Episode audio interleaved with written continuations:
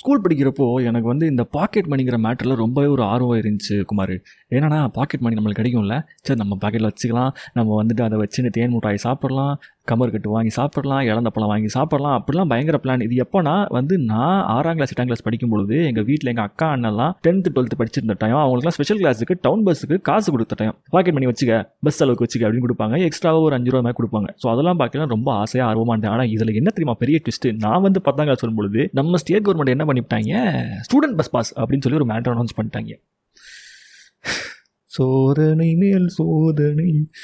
ஒரே வருத்தம் குமார். என்ன பண்ணுறது கடைசி வரைக்கும் என் வாழ்க்கையில் நான் பாக்கெட் மணியே பார்க்கல. நான் சம்பாரிச்சு தான் மணி பார்க்குற மாதிரி ஆகிப்போச்சு சரி சந்திப்போம் நாளைக்கு.